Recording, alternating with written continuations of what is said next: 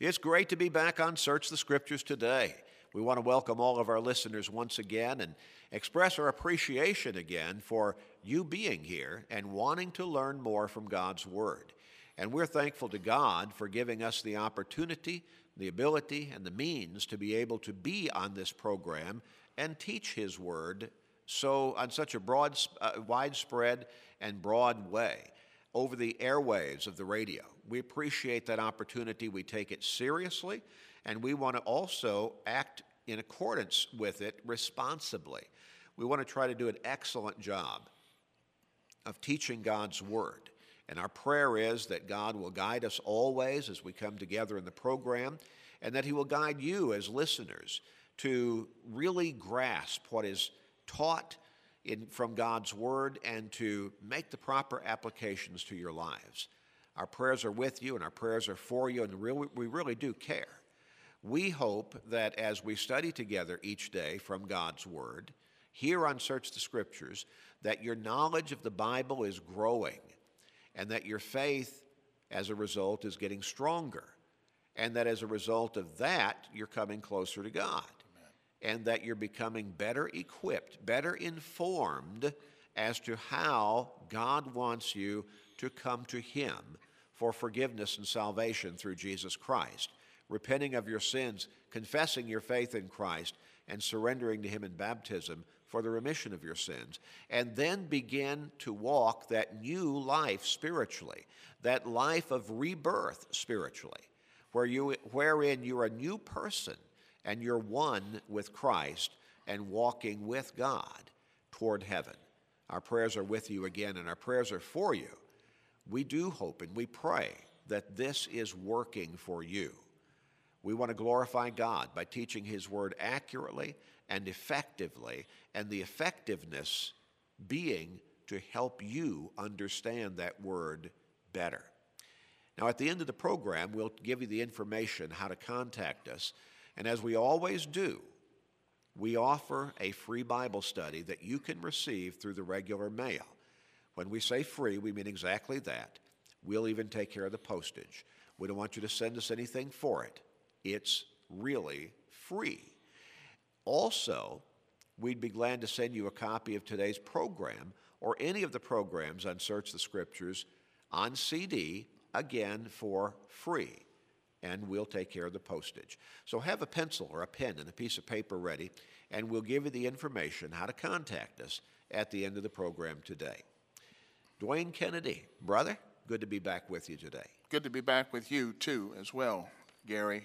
I want to encourage those of our listeners to continue to study with us and remembering all things that we do on this program is to God's glory. But we invite you to take advantage of the many ways that you can study God's Word, and because we all need to do that. Uh, there's so much frustration out there about what God actually says, but when we start studying His Word and paying attention to that, that frustration or confusion is a better way to say it disappears and we encourage you to take advantage of all the things that we offer or at least as many of the ways that you can study with us we invite you to do that amen and we do take this ministry very seriously, don't we, Dwayne? We do.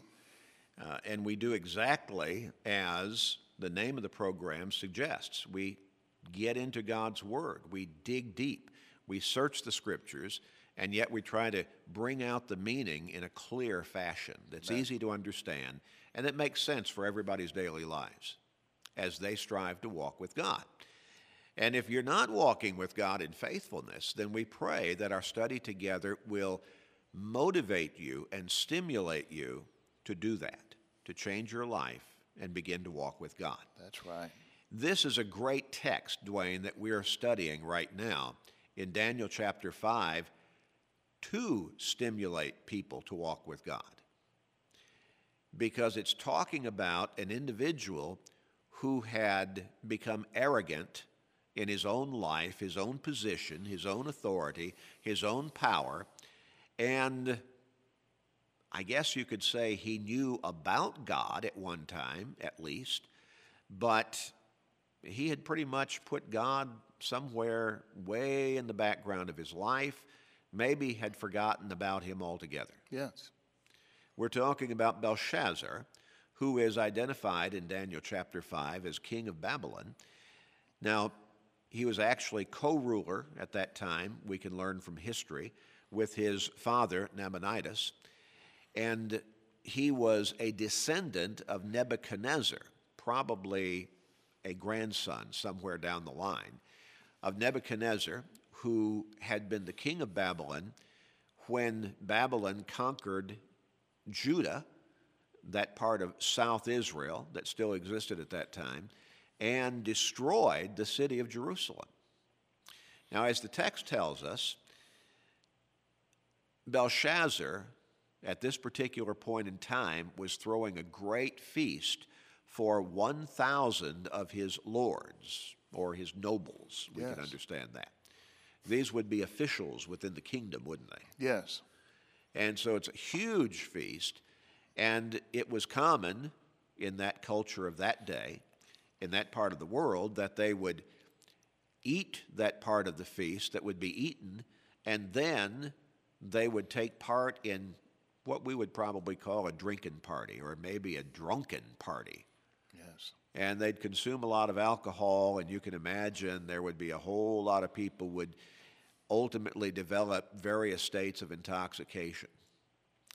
Belshazzar very possibly had started to become intoxicated himself when he decreed or at least gave the order to bring the holy vessels that Nebuchadnezzar, his probably his grandfather, when he was king and conquered Jerusalem, that he had taken from the temple of God in Jerusalem. And that would have been a common practice. These vessels probably were made uh, out of precious metal, and so they would have had some value. And a conquering king would certainly take everything that he could find within the conquered land that he had just defeated. He'd take that back to his homeland. That's right. That would be bounty, and that would really, you know, kind of uh, just help the treasury in his home kingdom. So he brings those back, but it would there there would be probably something of an unspoken sense of respect for any such article Right. And not only for the articles themselves, but for the people who had been conquered. Now, Belshazzar, he breaks the rule. He does. He calls for the holy vessels from the temple of God in Jerusalem to be brought in, and they're going to be used in this drinking party. And further, they were used in such a way that they drank to false gods. Oh, yes, yes. You're right. And I'm glad you brought that out. You could think of them toasting the idols that they worshiped. Right. Now, that would just add insult to, To injury. insult. Yeah, it's just terrible. It is. That would certainly insult God, to whom these holy vessels had been dedicated when they were manufactured and as they were used in the temple in Jerusalem years before. The, the Word of God is filled with condemnation of the worship of idols. Idols are nothing, they are inanimate objects, Right. and yet people would worship them as though they were deity. Yes. So to have these holy vessels that were dedicated to the worship of the only true God mm-hmm. being used to give honor to idols, it, it's hard to imagine how God would have looked at that. Revolting, I'm sure. Yes, indeed. So a hand appears out of thin air and begins writing something on the plaster of the wall. Belshazzar sees it, and verse 6 says, His countenance changed, his thoughts troubled him, so that the joints of his hips were loosened, and his knees knocked against each other. Yes. He literally lost it in a fearful way. Yes. Yeah, could you imagine the blood draining from his face and all of a sudden his turning ghost white? I'm just imagining. Text doesn't tell us that. That that's kind of would go along with the sense of what the text does tell us. His knees are knocking his the, hip, the, the joints of his hips are loosened. He, his countenance is troubled. You get the idea. He is scared. Mm-hmm. Scared. And so he wants to know what's going on. So he calls for the soothsayers and the, Chal- the Chaldeans and the astrologers. These would have been men who would have been considered wise men in the kingdom, and he calls for them to be brought in and tell him what the handwriting says and what it means. Can they do that, Dwayne? They, they could not. They, They could, could not, not. do it. So the queen tells him about Daniel. Daniel, this captive from Judah who had served his grandfather Nebuchadnezzar as king, and in whom Nebuchadnezzar saw the Spirit of God. Mm-hmm. He, he saw that Daniel was a man of God, and Nebuchadnezzar actually had made Daniel in his day the chief or the head of these wise men. Right. But it's interesting that Belshazzar apparently doesn't even know about Daniel. The administrations have changed. Yes. Time has passed on. And you know, Dwayne, how gullible we are, how fallible we are, how shallow we are, so often as human beings. A little time passes and we forget the lessons that have been learned. The lessons of the past Yes. that made us great. Yes, yes. God blessed the nation of Babylon That's right. to become the empire that it was. And here's Belshazzar, doesn't even know about Daniel. Now, he has Daniel brought to him after the queen tells him about Daniel. And he talks to Daniel and he says, I've heard about you and uh, how you can solve enigmas, how you can uh, give enlightenment. And he wants him to interpret the handwriting on the wall. Well, Daniel reminds Belshazzar about Nebuchadnezzar, his grandfather. He reminds him that at one point in Nebuchadnezzar's reign, he became arrogant before God, and he thought he was so powerful and grand, and God judged him and punished him by removing his sanity. Right. And Nebuchadnezzar lived out in the field as a wild animal until he came to his senses and recognized the majesty of God and gave God glory. That's and then God restored his sanity and restored his kingdom. That's right. God humbles us and he exalts us. And it's interesting, Dwayne, here in Daniel chapter 5, uh, in, in, in verse, um, uh, in, in verse, let's see, verses 17 through 22, that uh, Daniel tells Belshazzar, You knew about this. You knew about this. And in verse 22, he says, But you, his son, have not humbled your heart That's right. although you knew all this, and you have lifted up yourself against the Lord of heaven. And then he tells him what he's done. Well, by this time, Belshazzar might have figured that much out. but Daniel's laying it right in the line Yeah, before he's not holding back. Yeah. not holding back. And he's telling, t- telling Belshazzar that basically he had made the same mistake, in principle at least, that his grandfather Nebuchadnezzar had made, yes. even though Belshazzar knew what Nebuchadnezzar had gone through. Well, again, we have a tough time learning the lessons and keeping them in the forefront of our minds, don't we? That's right. We do. We forget. Someone has said that uh, to not follow history is to repeat the mistakes of history. That's right. And we do not want to repeat their mistakes or our own. We've got to remain humble. You know, Dwayne, how many times do people make mistakes in their personal lives on a spiritual basis, and they suffer the consequences. Yes. Sometimes dire consequences. And then things pass. Maybe they repent, maybe they pray to God, and things pass. And then before too long, they're back making the same mistakes again. Yeah. Seems to be our nature when we are not following the Word of God, anyway. Yes, yes. Very foolish. Very foolish indeed.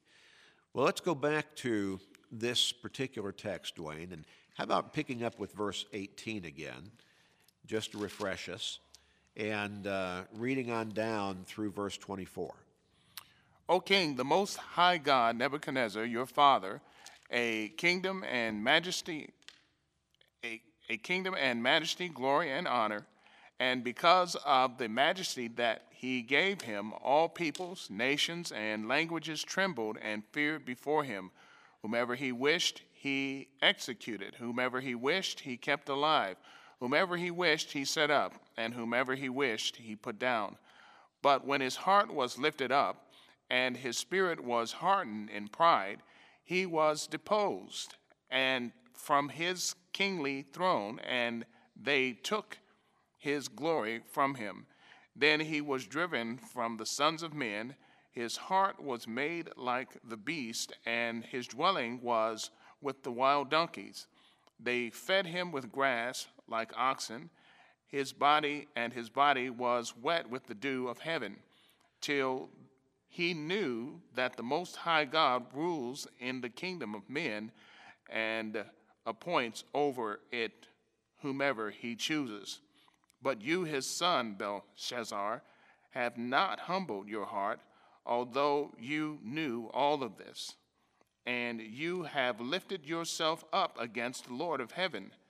They have brought the vessels of his house before you, and you and your lords and your wives and your concubines have drunk wine from them and have praised the gods of silver and gold, bronze and iron, wood and stone, which do not see or hear or know.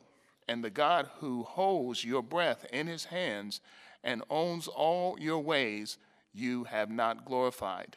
Then the fingers of the hand were sent from him, and this writing was written, and this is the inscription that was written Mene, mene, tekel upharsin. This is the interpretation of each word. Mene, God has numbered your kingdom and finished it. Tekel, you have been weighed in the balances and found wanting. Peres, your kingdom has been divided and given to the Medes and Persians. Then Belshazzar gave the command and they clothed Daniel with purple and put a chain of gold around his neck and made a proclamation concerning him that he should be third ruler in the kingdom. Now, Daniel's pronouncing God's judgment upon Belshazzar. And here's the handwriting on the wall Mene, Mene, Tekel, Upharsin. And as you read, God has numbered your kingdom and finished it. Now that means it's at an end. That's right. Tekel, you have been weighed in the balances and found wanting. And there's the title of this particular study as we've applied it to this study. Weighed in the balances and found wanting. In other words, you've come up short. You've been weighed and you don't balance. You've come up short. And then Peres, your kingdom has been divided and given to the Medes and Persians. Belshazzar could understand what that means. You're going to lose the kingdom, but the kingdom is going to be taken over by another kingdom. That's right. Look at verses 30 and 31. That very night, Belshazzar, king of the Chaldeans, was slain, and Darius the Mede received the kingdom being about 62 years old. So that very night, now God's judgment was quick. That very night, Right. the Medes and the Persians would march into the city of Babylon and take the kingdom, and Belshazzar would be executed. And unlike Nebuchadnezzar, he could not repent. That's correct. He could not take it back. His arrogance had cost him the kingdom and his life. Yes. Now, there's no way Daniel could have been complicit in all of this because Belshazzar didn't even know about Daniel. And so the queen tells him about Daniel, and Daniel's brought to him, and Daniel tells him, This is what's going to happen. He doesn't tell him when, but that very night it happens. We can learn from history that the Medo Persian army, and at least one account says that during the night they changed the course of the river that flowed under the wall of the city of Babylon. Now, there may be some dispute over that historically, but at least that is one account. And as they then blocked the river flow in its natural direction and rerouted it in another direction, well, of course, the riverbed then became, we wouldn't say dry, it was certainly probably still muddy, but there was no more water there. So the army, the soldiers could actually march under the city or come in under the city wall and then open the gates, undoubtedly, and let the rest of the army in, and they just took the city. Yes. And they slew the king, Belshazzar, that very night. Very vivid, very graphic story. And a great story for us, Gary, because we can learn from the Old Testament to not go repeating that kind of thing. That is, Yes. remaining humble before God and not arrogant to the point that we bring upon ourselves his wrath. Yes, we need to be careful. And you know, Dwayne, there are a whole lot of us who, while we may not do the exact kind of things that Nebuchadnezzar did, that Belshazzar did before God, we still are arrogant. Yes.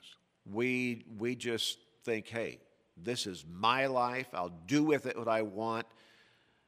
I'm in control.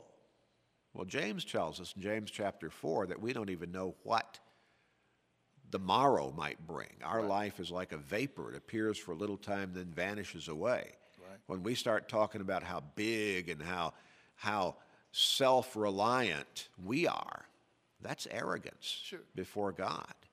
Belshazzar learned the hard way about his arrogance and about the majesty of God and about how he should have humbled himself before God. We need to learn the same lesson today. That's In our personal lives, we need to humble ourselves to obedience before God. Lest we repeat history and repeat the fate of Belshazzar. Yes. And of course, the worst of all is not just losing our lives physically, but it's losing our soul for eternity. We do not want to do that. No. What a great story, and so relevant for us today. We hope that this encourages you to rethink where your life is right now. And we hope that it will stimulate you to contact us and ask for that free Bible study that can change your life for the better. It is free. We'll take care of the postage. In just a moment, we'll tell you how to contact us. Please do that right away and get your life right with God.